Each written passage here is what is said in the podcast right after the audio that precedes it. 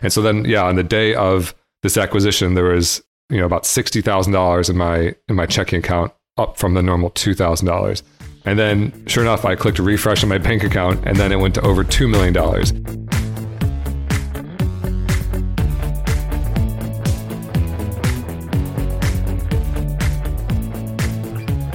Welcome to The FI Show, where you get a behind-the-scenes look into financial independence. Here's your host, Cody and Justin. Hello and welcome back to another episode of The FI Show. Today we have on Jeremy Schneider from Personal Finance Club, but before we get into that, let's check in my co-host, Justin. What is going on, man? Well, Cody, if I hadn't destroyed my FI card enough by buying a house in Austin, Texas in a crazy market, I thought, let's just burn this thing to the ground. So I did officially go get my new pickup truck, my brand new F-150. I did do a little bit of frugaling, though. I took, most people thought I was crazy. You're in Texas. Everybody's got trucks. Everybody sells trucks. Why are you flying to Philadelphia to buy a pickup truck? But it was an $84 flight to Philadelphia, and it saved me pretty close to $5,000 off of any other dealer that I could find anywhere in the United States outside of one in Kansas.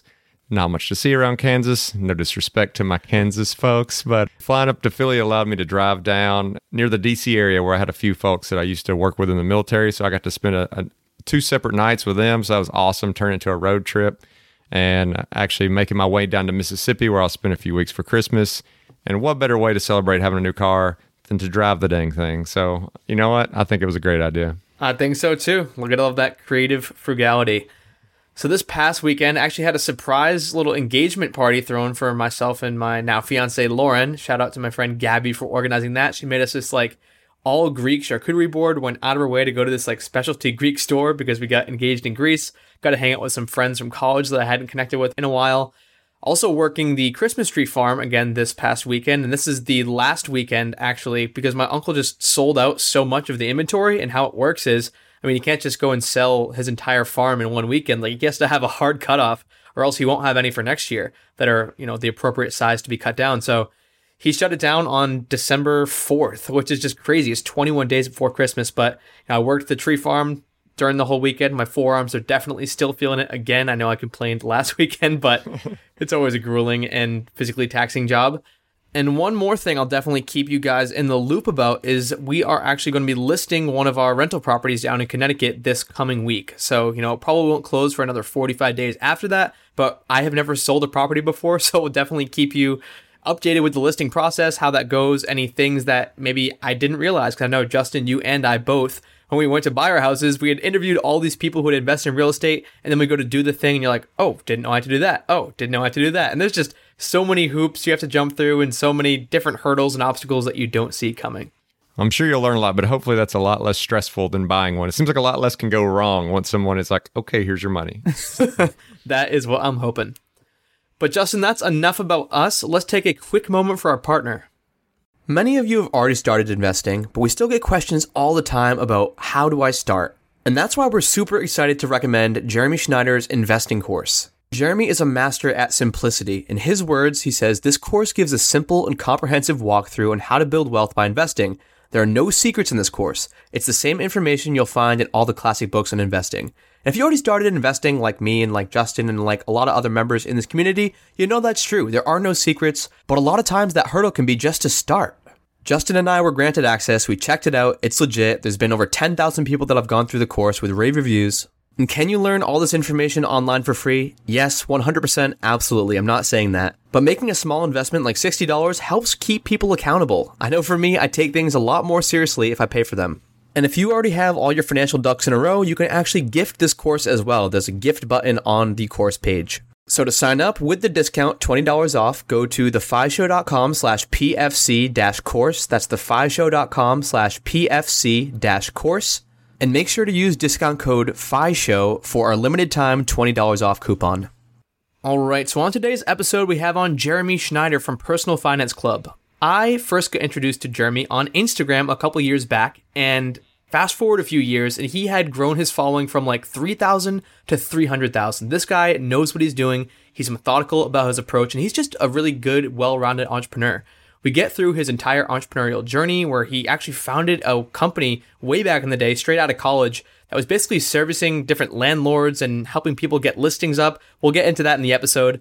And also how he exited that company for a $5 million sale, only to, get bored for a couple years and then go on to create Personal Finance Club, where, like I just mentioned, he's grown that to over 300,000 followers in just a short 2 years, and he is changing lives across the world. Yeah, I really enjoyed how his actual company that he created, the website he created, was kind of this David versus Goliath feel to it. Like, he's got all these giant companies who are in that same space, yet he had such a good, sticky product. It just really goes to show you that no matter who you are, what size you're dealing with, if you've got a really good product, that you can have a lot of success. And like Cody mentioned, now he's taking that over to the social media world. And I'm sure a lot of people, when they listen to the show, they're going to want to go check out that Instagram account, and they can find that link and share it with others over at thefishow.com/Jeremy. That's thefishow.com/JEREMY. Take it away, Jeremy. I actually started investing when I was 17. I found this very recently. I like say a lot of records, and I got a summer job as a camp counselor. And my dad very cleverly knew the rules of the Roth IRA that you can't contribute more than you earn per year. And this is the first time I had ever had earnings. And so I think I made like $1,200. And so he took $1,200 of his own bucks and like basically gifted to me inside of a Roth IRA. Explained what he was doing and, talked to me about it. And I learned about investing. I basically became an investor at 17. So I definitely had like a great role model and a head start in that regard. And was that just like one example of, how y'all kind of talked about finance and, the little IRA thing? Or was that a common theme where you talked about finance a lot? It was always in the household. He continued to teach you more about investing. Well, my dad's Jewish, so money was a common topic to this day. In fact, to this day when we talk, he knows what I'm doing with Personal Finance Club, but money is always discussed, whether, often in the frugality or investing. I gave that example just because it shows that at the time, I just thought that all kids had that experience. When you're a teenager, your parents start helping you invest. But as an adult, I realized that's pretty atypical, actually, and I was really fortunate. Both my parents talked to me about money, and they both were good with money, and so I definitely was very lucky in that regard. And how about entrepreneurship? What were your parents' occupations growing up? When did the entrepreneurial bug start to bite you? Because you didn't take the most traditional path. You didn't go down and become an accountant just because you liked personal finance. I actually turned down a job offer from Microsoft, so I graduated with a degree in computer science and turned down that job offer. And that was a little bit different than my parents' path. Strangely, I have a computer science degree from the University of Michigan, as does my brother, as does my mom, and my dad, the black sheep, has an electrical engineering degree, University of Michigan. So it's definitely like the family field of study. No one in my family had ever started a company before. I had interned at Microsoft for 2 summers. Great company, super nice. Was fortunate for the opportunity, but I didn't really like working for a gigantic company. And I also was dating someone who was still had 1 more year of school left when I graduated. So I didn't feel like I could just leave town and go join the Peace Corps or something.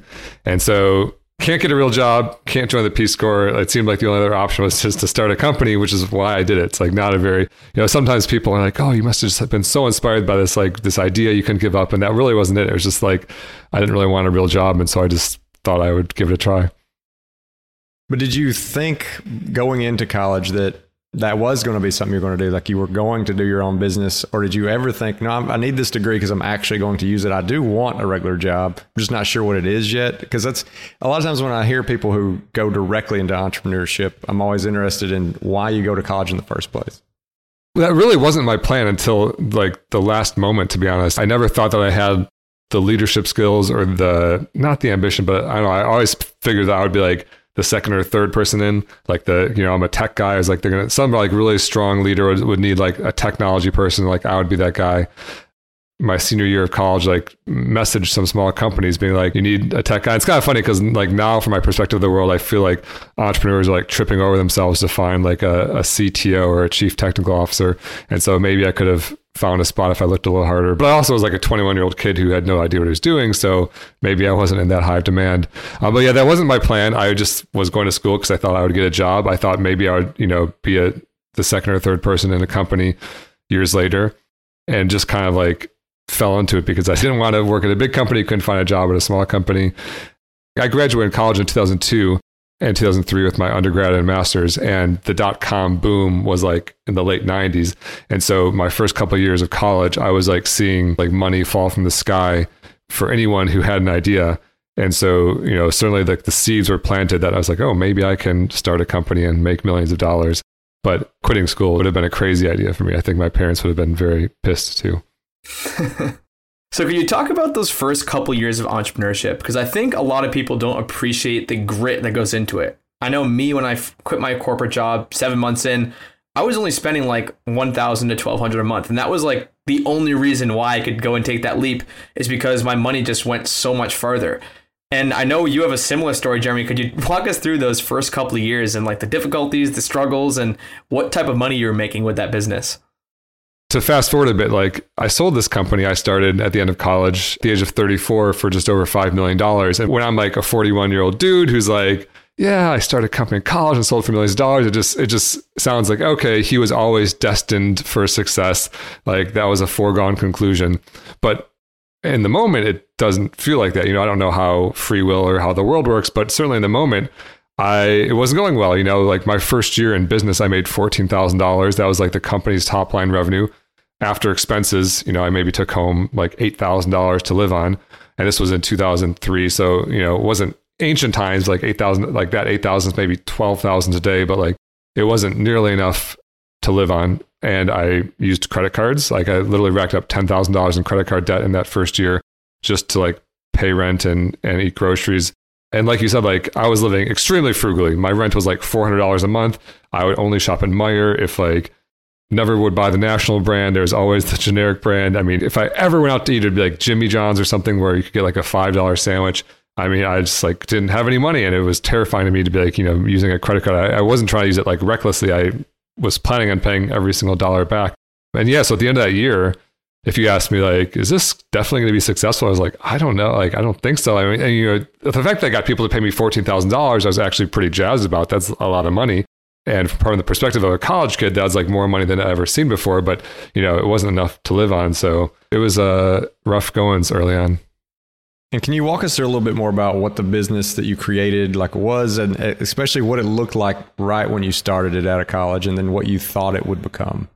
If I describe the step-by-step from the beginning, it's like so ugly. And I like doing that because I think, like you said, everyone has this idea. It's like, oh, it's always perfect. But it was called Hercules. So yeah, I was a senior in college. I like Googled for domain names or whatever. And I found an available one called Hercules Solutions. And I was a computer programmer. And so my plan was to write custom software. So other people, like I had just been trained by this university to write software. And I assumed people out there in the world wanted software. So that's what I would do. And so I registered HerculesSolutions.com. And there's like this like wall of text that was like the homepage that was like, do you want custom software? I write custom software. And it was like, you know, it was a total mess.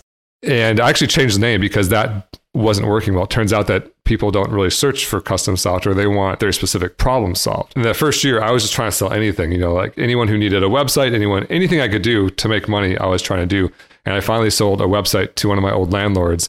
I was not making any money. I was broke. And so I knew that he had a terrible website. So during my day when I had nothing to do, I spent 3 straight days just like building this new website from scratch. And this was like kind of a long time ago. So there weren't all the website builders and stuff. And I like downloaded like all the photos of his properties I could find. And I basically made like a nice little website. I emailed it to him. No response, crickets. And I was like, oh man, that's a bummer. I like wasted 3 days on this. But, you know, I was so shy. To this day, I still I'm shy calling people on the phone. But it's like, I got to at least for 3 days of my work. You know, it's not a huge deal because I wasn't making money anyway, but I at least got to get a no to my face. So I called him up and I said, hey, I'm a former tenant of yours. I made you a website. Did you get my email? He said he didn't. And I was like, oh, can I send it again? And would you mind taking a look? And he said, sure. And so he did. And actually was hosting it on a computer in my living room. And so I could see how many people were connected to it. Of course, 0 people connected to it. And then I hung up and then I opened up that monitor and I was watching it. And then there's 1 person connected to it. I was like, hooray. And then there's 0 again. I was like, oh. And then there's silence again. I was like, well, I mean, at least I tried. And then the phone rang and the dude called me back and he's like, yeah, that looks great. He's like, we'll take it. And I was like, what? And he said, how much does it cost? And I was like, I didn't think this was going to go this quickly. I didn't even think of a number to tell you yet. And so I literally just made up a price on the spot, which is like $3,000 plus $300 a month. I don't even know how I came up with that number. And it seems like extraordinarily high, but he said, would you do $2,000 and $300 a month? And I was like, sure. I was like, let me check with my boss. Yeah, that'll work.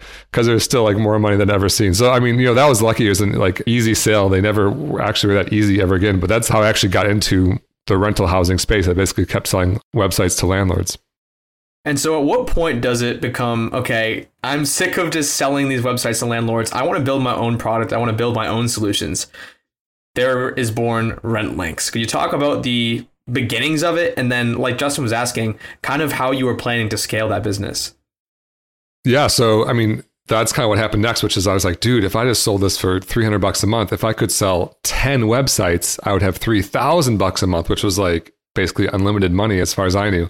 So that's what I tried to do. I just kept selling websites to landlords, and it went okay. You know, I sold a few, had some few customers. It turned out that's like kind of a hard sale to make because they don't like messing with their website, or they don't know how it works, or that it's not like a need of theirs. But over time, I started having more customers, and I found out like all my customers have this like common need, which was to basically do advertising. They wanted to post their apartments online, and there were individual websites we could post, but some of them were good, some of them were bad. And so over time, and just like learning from the customer, I figured out, okay, I'm going to change the name from Hercules Solutions to Rentlinx, and then basically be this like link to all the rental sites. It's basically rental housing syndication, as we call it, where our landlords could post once on my website and automatically feed it to all these other sites. And this was over the course of like several years. I'm kind of embarrassed how long it took, because I was probably like 2 years in before I changed the name. I was probably 4 years in before I changed like the product. And so like 4 years is a long time when you're like doing this. And so yeah, 4 years I changed the product to basically be, instead of just websites for landlords, it was this advertising service where anyone could come and sign up and post their apartments for rent, even if they didn't want to change their website, then they could just pay just for that service. And once I kind of like found what I would consider a better product market fit, then we started kind of growing much more quickly. And was this something where, say I'm looking for a house to rent in Austin, I go in there and I type in Austin, I see all these different ones, and as long as it's someone who's contacted me, they could be listed on there? Or is it like every organization has their own portal where like you go to this tenant's portal, this landlord's portal, and you see all the things they have to offer? So the way it works is like, as a renter, you could go to Zillow or apartments.com or rentals.com or apartment guide, and there's like 50 apartment search websites. As a landlord, it creates a challenge of like, how do you post to all these different sites and keep a consistent presence? And so with Rentlinx, you can post once, automatically be on all those sites. So we're kind of invisible to the renter. But if you go to Zillow to this day, it's kind of funny, like still my friends will like send me listings. I was like, oh, like that listing you're looking at is there because of code I wrote, 15 years ago. And like, there's still like computer code I wrote 10 or 15 years ago still exists out on the internet.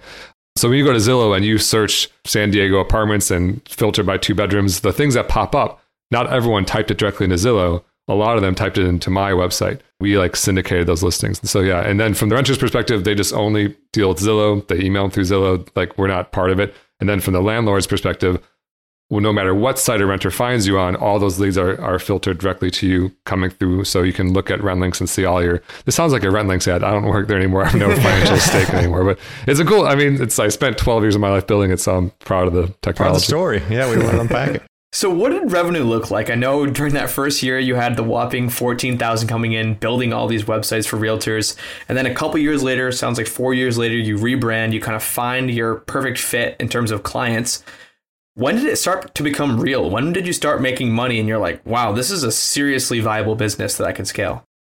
Till the day I sold it, it was never making me rich, really. So the first 4 years, I could probably almost quote you because I basically ran that company for like 11 or 12 years. So the first 4 years, it was just kind of like $14,000, $30,000, $60,000, $100,000. We're just kind of ramping up. So in the fourth year, we probably did $100,000 in revenue, which is very, at the time, again, I was like just this college kid, so I thought that was great, but that's not much to run a business on. Then when we changed the business model, it started ramping up faster. We might have saw 200,000, 350, 600. And then our last year before we sold it, we were doing $1 million in revenue.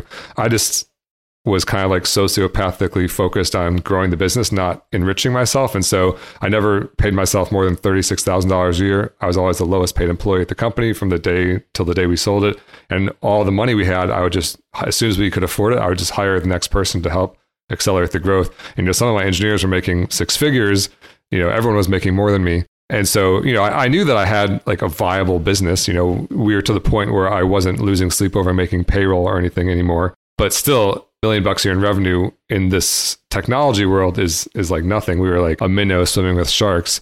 And so I definitely was like worried about the prospect of, you know, getting stamped out of existence through competition or through a lawsuit or who knows what. And I know you said you didn't like lose sleep over being able to payroll, but then you kind of mentioned, right, like the competition could come along, could copy what you're doing. Zillow could kind of come out with their own thing or whatever it is. Did you have worries about things like APIs breaking, like something where one thing changes and all of a sudden nothing that you've created works anymore? Because I guess what I think about is people who build their entire business only like on Facebook or whatever it is, and they change that algorithm and now your whole business is hosed and you have to kind of change how you're doing things. That's a very real threat to consider as an entrepreneur. We had like 50 partners or so. And so individual partners were constantly breaking. And that's what made our business really difficult, because this was just like a little bit like herding cats, because you have like 50 different technology companies who have 50 different APIs and 50 different development resources. But the thing that we had that was extremely powerful was, you know, the attention of the property managers themselves, the landlords. They were logging into our site. And so I think that made us, at the time I thought, and I still think that that made us powerful and threatening to bigger companies, because we owned the data, right? Like you described, Justin, like if we were just scraping Facebook posts and someone could shut off our supply of data, then we would be in big trouble. But with us, you know, we also owned our own rental search site. So if you Googled San Diego apartments, the site was called showmetherent.com. And so Show Me the Rent might pop up, and, you know, that was getting like millions of hits a month. And so there was like lots of, despite I didn't love the business model of kind of being at the mercy of all these partner websites, like, you know, the Zillows and everyone, but we still had lots of those, and we had our own, and we had the attention of the property managers. So I think we had a little bit of a strategic foothold that was going to last beyond, you know, one tech giant wanting to swat us out of existence. But even though you did have that, some of that protection, it sounds like you had some of that intellectual property pretty close to your chest, you were still planning, or at least strategizing and thinking about selling the company one day. I'd love to hear, for those in similar positions who maybe are software developers or who have a business, how do you go about doing that? Like, is it literally cold calling big companies, sending emails saying, hey, you want to buy us? We'll be right back after a quick word from one of our sponsors. Today's sponsor is one I use on a daily basis in my company, Gold City Ventures. That is the sound of a sale in your Shopify store. But did you know that Shopify now also powers in-person selling? Shopify POS is your command center for your retail store or small business. Accept payments, manage inventory, they have everything. Shopify brings together your in-person and online sales business into one source of truth, one dashboard, everything in one place. You know exactly what's going on. And now they have all these customization options. They have plug-and-play tools that you can integrate with Instagram or TikTok or wherever. You can take your payments by phone or by tablet. Shopify makes it easy. Plus, if you have any questions, their support team is there to help you. I know we have a lot of entrepreneurs in this audience, and Shopify POS just breaks down that barrier to accepting payments with your business. Sign up for a $1 per month trial period at shopify.com/fishow, all lowercase. That's shopify.com/fishow to take your retail business to the next level today. Shopify.com/fishow. Now back to the show. Yeah, that's a good question. You know, there do exist business brokers who you can talk to, but I think that we would need to be much bigger. I think they're more like, if you're doing like hundreds of millions in revenue, then they will like start to like network of, you know, venture capital or whatever. For small companies, you know, I think it's, you know, like I think my parents told me something is worth as much as someone will pay for it. And so we were worth zero as long as they were willing to pay us zero. And if we could get more, then maybe we're worth something. They also say like businesses that are bought, not sold. And so I think if I just like went around and was like knocking on doors and be like, hi, we have this, you know, we had something pretty interesting. So maybe we'd get some callbacks. But as soon as like a small business is like asking to sell itself, it just is like a really big red flag. And so like what happened was I was at a conference one year. It's like the National Apartment Association conference. And I went to this party, this big like tech company in this rental space or this real estate space had like thrown this party where like they rented an entire block of downtown, and like every single restaurant was like free, and they like had like big name band playing, and like it was just crazy. And I was just kind of like doing the back of the napkin math, I was like, I bet they spent $1 million on this party.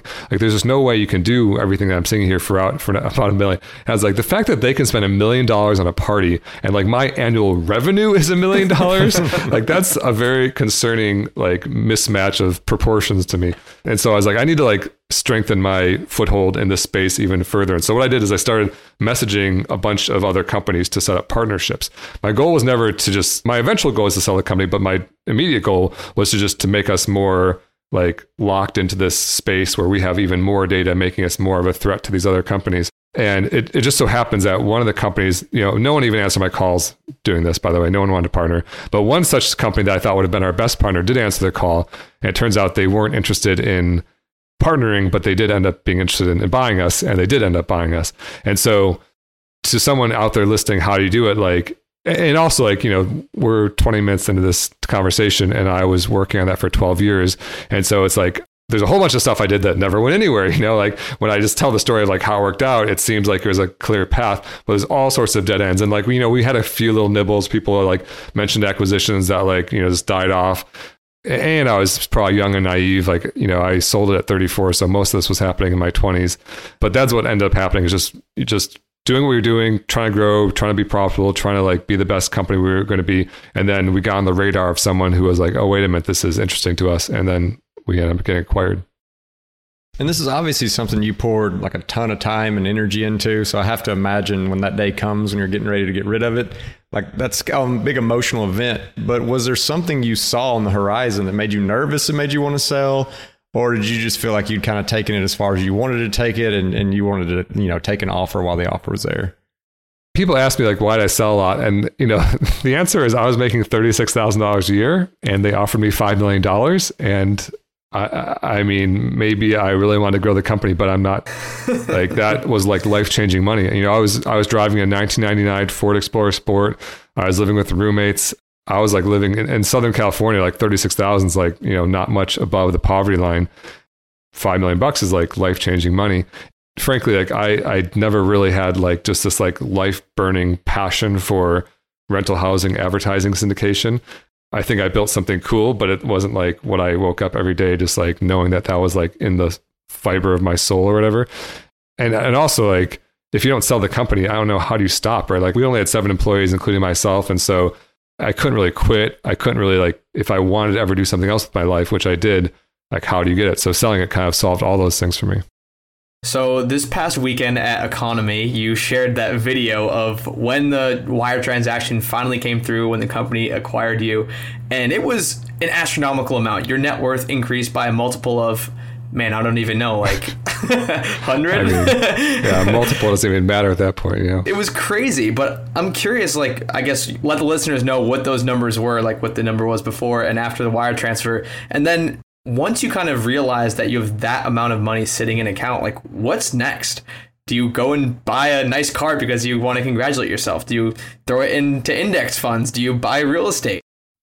So my net worth at this moment was about $100,000. And that $100,000, I just got the old fashioned way by living below my means. So even though I was making $36,000, I was living on like $31,000 and investing $5,000 a month or so. I was living on $31,000 a month and investing $5,000. So my net worth was $100,000.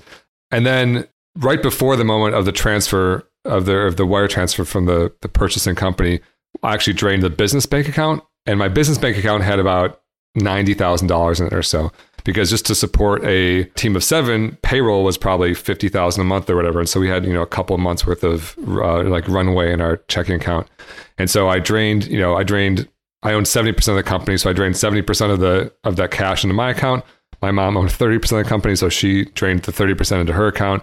And so then, yeah, on the day of this acquisition, there was, you know, about $60,000 in my checking account, up from the normal $2,000. And then, sure enough, I clicked refresh on my bank account, and then it went to over $2 million. And you know, my share of the $5 million was actually $3 million, but you know, they did the first wire was $2 million. Then they kept some of it for 6 months later, like they called it a retention bonus. And some of it went to taxes, some of it went to lawyers. But yeah, $2 million showed up in my account, and it was cool. But also, like, it was very surreal because I didn't know if that was a lot of money. Like, it was more money than I ever seen before, but so was like $100,000, right? Like, how much more is 2 million than 100,000? It's like, it becomes very, is that like you're set for life money, or am I going to spend this all in a few years? And so it actually took like a few years to sink in. And I didn't buy a car for probably 6 or 8 more months. And my 99 Ford Explorer finally, like, you know, I now was employed by this company that acquired us. And I was like flying up to Santa Barbara where their headquarters were. And like on one such day, like my car just broke down again. And like, I needed to get to the airport.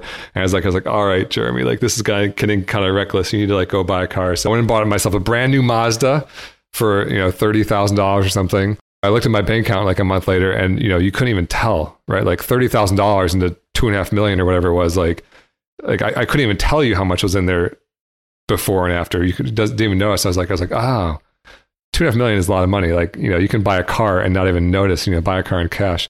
So yeah, it took a while to sink in, and I was now working at this new job of mine. I got to ask, because you mentioned your mom owned 30% of the company. Does that mean your mom got the 1.5 million? Yeah, obviously, exactly. Like after some, you know, some taxes and things, but yeah. And I think she was a resident of Texas at the time. So I think that they have no state income. And I was a resident of California. And so she paid dramatically less taxes than I did, because I, you know, had to pay 13% California tax. I mean, yeah, my mom, I sold her 30% of the company like 10 years earlier for $1,500.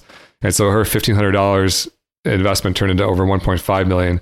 And also, as a term of the acquisition, we negotiated her retirement. So before we even sold the company, we're like, hey, my mom's old. She's not going to want to work for your like young tech company for much longer. So 6 months after the acquisition, we just declared her retirement date. And then, yeah, she has been retired ever since then. So your mom was actually working for the company. It wasn't just like a financial backing. She was actually working for the company. My mom has a degree in computer science from the University of Michigan from 1974. She was a full-time employee from that day. In fact, she even... Yeah, I mentioned this in my talk that we keep referring, but no one listened to except for Cody. But like, she worked for free for like the first year, because when I was making $14,000, she joined like a year after that first year. She wasn't doing it just as like charity. She thought I was smart and thought there was potential, but she also had savings from her previous career, whereas I was like trying to live on this company. So she agreed to like let me take the first salary, and we agreed $3,000 a month. So once I started making $36,000, then we paid her the next $36,000, and they actually remained both our salaries until the day we sold the company. Well, it sounds like the best investment your mom ever made. Probably in terms of like ROI, yeah, you can't really do a whole lot better than $1,500 to $1.5 million. Well, spoiler alert for the audience. I know you no longer work for Rentlinx, or I guess the company that acquired Rentlinx. So what did those next couple of years look like after the acquisition? Like, when did you end up leaving the company altogether? Yeah, I worked there for 2 more years. They didn't have any sort of employment contract for me. They just believed in the carrot, not the stick. Great company. I love them. I love them every moment I worked there. I love them to this day. The company's called Upfolio. It's like they're doing fantastic. They're just good people. And they said, you know, we're not going to try to like lock you into a job. And so for 2 years, I worked there and it was great. And then after about 2 years, I started to realize that some other people could do my job. I went from being like this very small company entrepreneur to being like a pretty big company middle manager. I wasn't like totally bad at it necessarily, but I think someone else probably could have done better and also would have like appreciated that position. I also thought that I could probably be doing better at other things, like more entrepreneurial. So yeah, I left my job on the best terms 2 years later.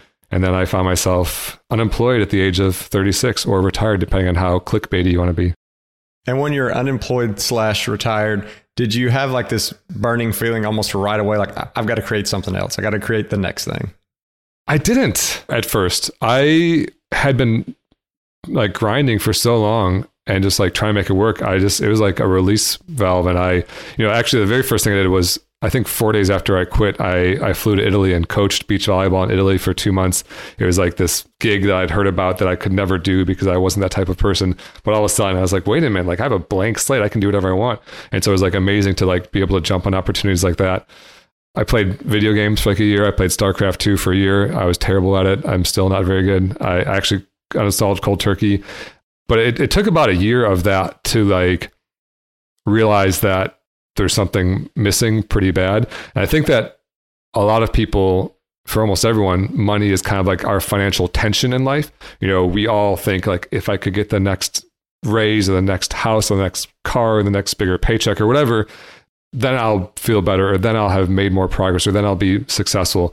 And I had basically done the math. My net worth was about $3 million by the time that I, quit my job. And I was like, I can live on that forever. You know, I knew the safe withdrawal rate was 4%. I lived on way less than that. I could live on like 1.5% of this. So I was like, I'm financially set forever. And so all of a sudden, this primary tension in all of our lives for me was gone, and there was no tension. And I found out that I was like, oh, this doesn't feel great, you know, because it was cool that I did this thing, but pretty quickly it's like that fades. And it's like, well, what have you done for me lately? People are like, what are you up to now? I was like, I don't do anything. I'm a piece of shit. I play video games all day. You know, that's like, that's not a very good story. And it's not fulfilling, you know, like I think StarCraft, like, or video games in general, like, kind of like recreate this like little feeling of like tension where you're like trying to beat someone and get points or whatever. But then as soon as the game ends, it's like, you're back to zero. It's like a drug high or something. And you don't feel any like real progress.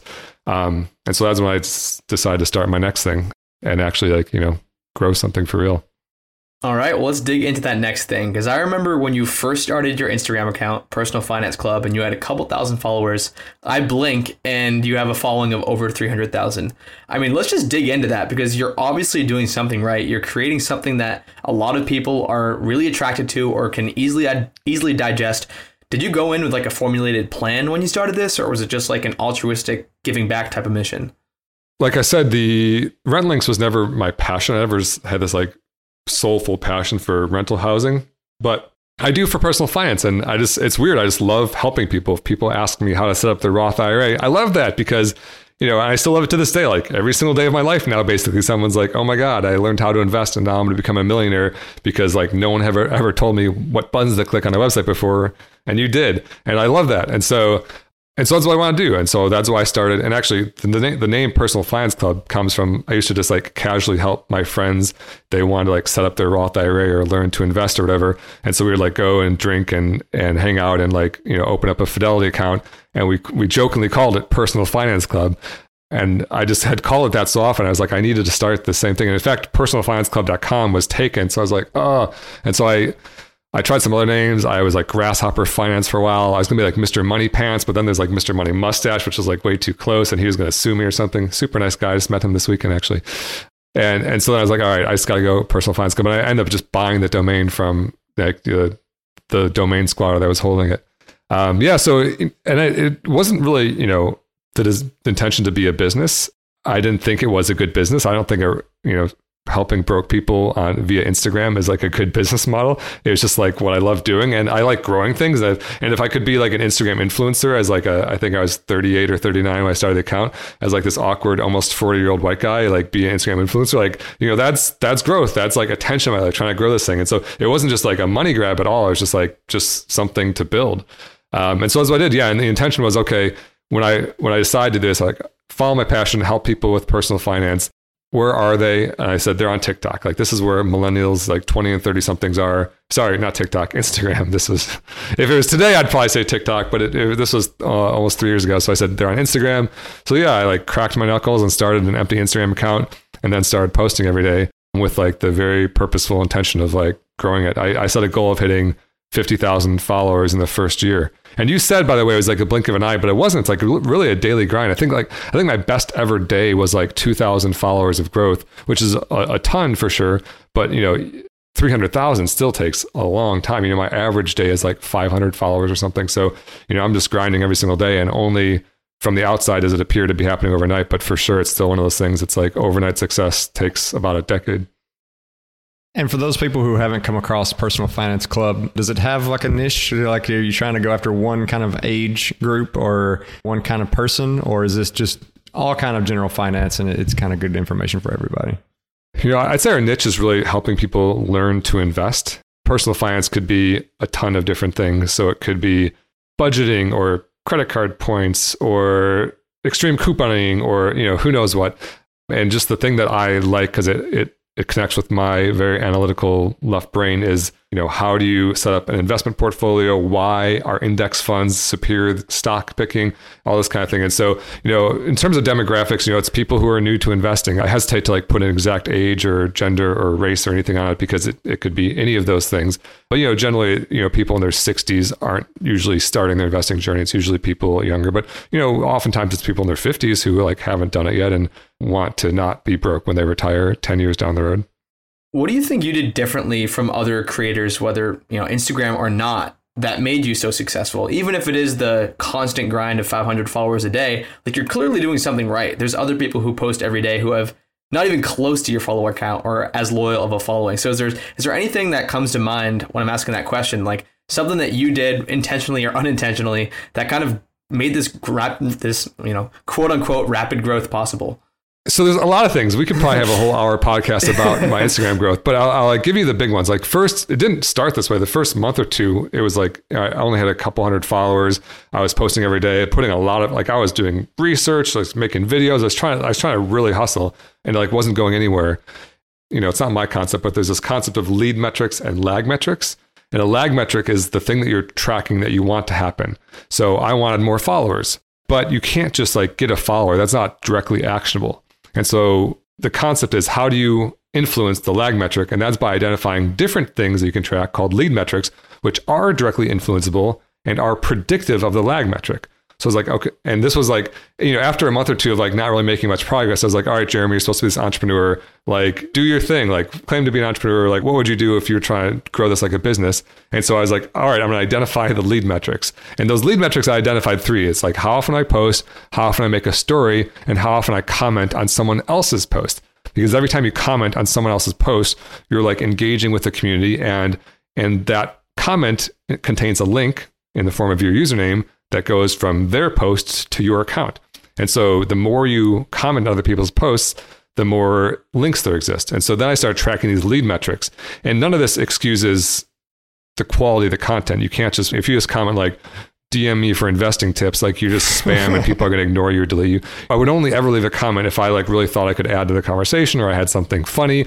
And so I, you know, and then I, in addition to those lead metrics, I just tried to make really good stuff. You know, I try to put a lot of effort in. You know, I'll leave this person nameless, but I was helping someone with their Instagram account this past weekend, and he had posted more times than me. So I posted like 800 times and he posted like 900 times. And he had under 200 followers. I don't mean to laugh. It's like such a dick thing to do, but I was like, bro, you don't even have 200 followers and you've posted 900 times. Like, you got to change something, man. And so I was like looking through his posts, and he's like, I was like, you know what this looks like? It looks like you paid someone on Fiverr to just like put random inspirational quotes over like really corny stock photos. I was like, how'd you make all these? And he said, well, I paid someone on Fiverr to put really corny quotes over really terrible stock photography. I was like, oh, well, yeah, that's what it looks like. Part of it is just like the hustle on the lead metrics. And then part of it is just like, you know, being honest, and, you know, and you can't make shortcuts. If, you know, I feel like people have such a, you know, consumers of social media have such a nose for like, you know, garbage, automated, whatever, you know, it just looks like an ad. And so like when I post, I just try to be like vulnerable, authentic, honest. I try to work hard. I try to like do a lot of research, really back up my numbers, source my stuff, like, you know, do it all right. And then it's subtle, you know, you can't, if you just look at one of my posts and one of someone else's posts, they might look similar, but I think, you know, that subtlety has a lot of importance. People like realize and appreciate like the work that goes into it. And if you are just focusing on investing in general, and you mentioned earlier, like why index funds are better. So especially if that is kind of the way you're going down, not picking individual stocks, but doing index investing, I could imagine that like you could run out of content fairly quickly. I mean, like I can think with like stock picking, it's an endless thing. There's always another company you can analyze and whatever, but it's like, okay, you should invest your money in VTI and go home. Like, yeah, I mean, yeah, on the surface, my brand has everything going against it. Well, not everything, but lots of things going against it. You know, for example, yeah, index fund investing is not interesting. It does not provide a lot of content. It is not visual on a very visual medium like Instagram. And so to like create content every single day around buy and hold index fund investing, it is challenging. And there have been a few days where I was like, all right, I have writer's block. Like, and to be fair, I only have three or four posts, and everything else is just like an iteration of that. And, you know, and so what I've learned, like another tip to growing is that, you know, what people connect with is stories. And so while, yeah, buy VTI, buy and hold, leave it for decades, don't sell until you retire, minimize fees, don't time the market. You know, like the basic rules of investing, you can get out in like a half-page PDF. But, you know, and the three of us might be different because we kind of live and breathe this stuff, but like regular people who don't have, you know, finance podcasts, you know, they connect with stories, right? And so I'll like do a story, I'll be like, Sally is 30 years old and makes $40,000 a year. But she decides to just like cut a little bit of spending, pick up a side hustle and start investing $500 a month. And by age 55, she's a multimillionaire. And it, like something as simple as that, people are like, oh, okay, I can see myself as Sally. Probably one of the most common questions I get is like, I'll say like Sally is 30 and someone will say, but I'm 35. What do I do? I'm like, the same thing. just like add 5 years or whatever, put more money in. It's like, it's all the same thing. It's all the same thing. But, you know, but it just shows like how people want to connect with like their story, you know? Well, there's a million different post ideas, just having, you know, age 10 to age 80 yeah. and have all these different scenarios. Yeah, Joe is 31. Cindy is 32. Like every single age, find your age. Just keep scrolling until you see it. So even though this kind of started out as a passion project, you did have growth in mind, and you are a guy who just like likes hitting the next rung, hitting the next milestone, clearly with Rentlinx and selling the business. But this thing started bringing in serious revenue over the past couple of years. And I know, I think it was multiple hundreds of thousands of dollars. You're also donating a portion of that. I'm curious, one, where a lot of that revenue is coming from, and two, what the kind of future of the company's economics are looking like. So it hasn't even been a couple of years. We launched our very first ever paid product in October 1st, 2020. So 13 and a half months ago. It was literally just being bored during the pandemic. This was like kind of middle pandemic fall or whatever.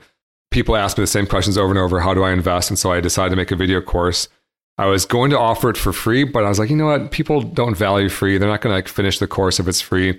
And if I charge something, I would be able to like hire people to like create even more free content. And if I charge something, I could like make this an engine for good and donate something. And so that's what I decided to do. I decided to donate 20% of sales. So not even profits, 20% of sales, which kind of like puts my back against the wall a little bit because I have to be a very profitable company or I'm going to be in the red. We launched this course. And so I've never done an affiliate deal. I've never done a paid post. I've never done a ClickFunnel. Like our revenue is zero across the board, but for this one video course that we launched. And we even try to make it very cheap. Our average sale is about $60. You know, the list price is $79, but it's often on sale for, you know, $59. We launched it for $49. And so, yeah, the first day we launched it about a year ago for $49, I was like, I don't know how this is going to do. I think I might make a few $1,000s based on, I think I had 100,000 followers at the time. You know, maybe if like 1% of followers buy or whatever, you know, like I was kind of doing the math, like, but even 1% seems like a pretty big conversion rate because I know people on Instagram aren't often just like randomly buying stuff you sell. But yeah, that first week we did $110,000 in sales. I was like, whoa, damn. And the first year it's been over $600,000. And so, yeah, it's going up. I did hire. We're going to hire again soon. We're going to keep cranking out content. You know, I don't know, like this doesn't, you know, it might all go away tomorrow. This doesn't have like that same, like, you know, Rentlinx had the attention and user base and this content, like lots of these more non-concrete benefits, whereas we just like have these one-time sales and like an Instagram account, you know, and we've got some web traffic and a TikTok. We know it's not like we're totally a one-trick pony, but definitely the Instagram is most of it. But yeah, the goal is just to keep cranking and growing across like all platforms and helping people. And yeah, maybe release another product one day. You know, I'm not really big into squeezing, like, you know, we've sold 10 or 11,000 copies of this, and there's 330 million people in the US. And so it's not like we've tapped out the market yet.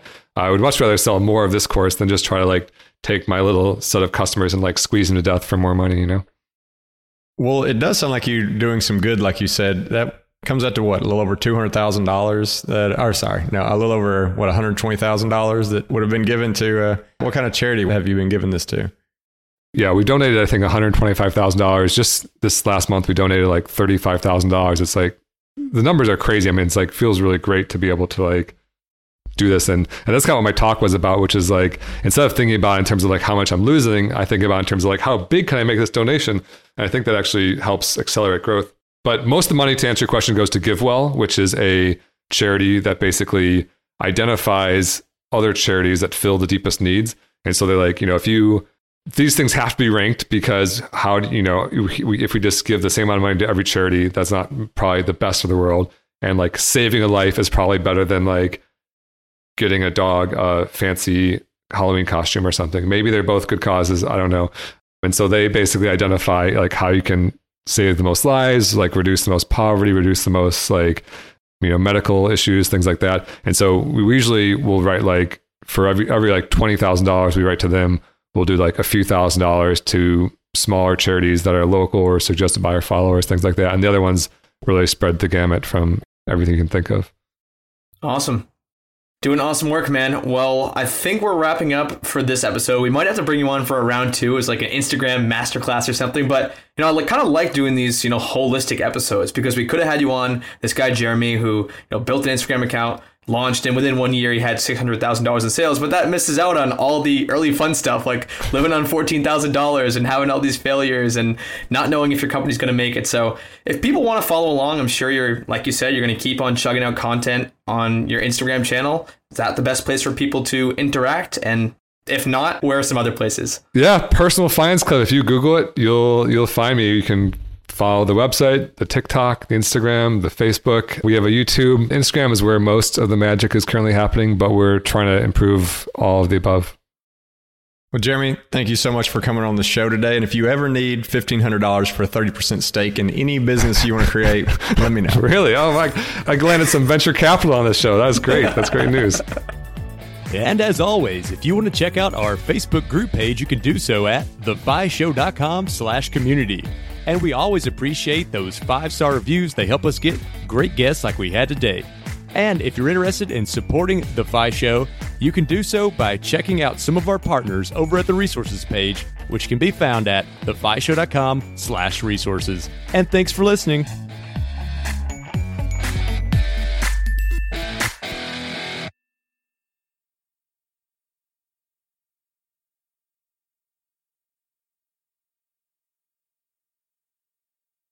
Hey, real quick before you go, I just want to remind you that I have made my personal budget and net worth tracking spreadsheet available, the very same one that I use to track my net worth from $38,000 to over $1.2 million, available for free on our website at thefishow.com/spreadsheet. So you can go download that today.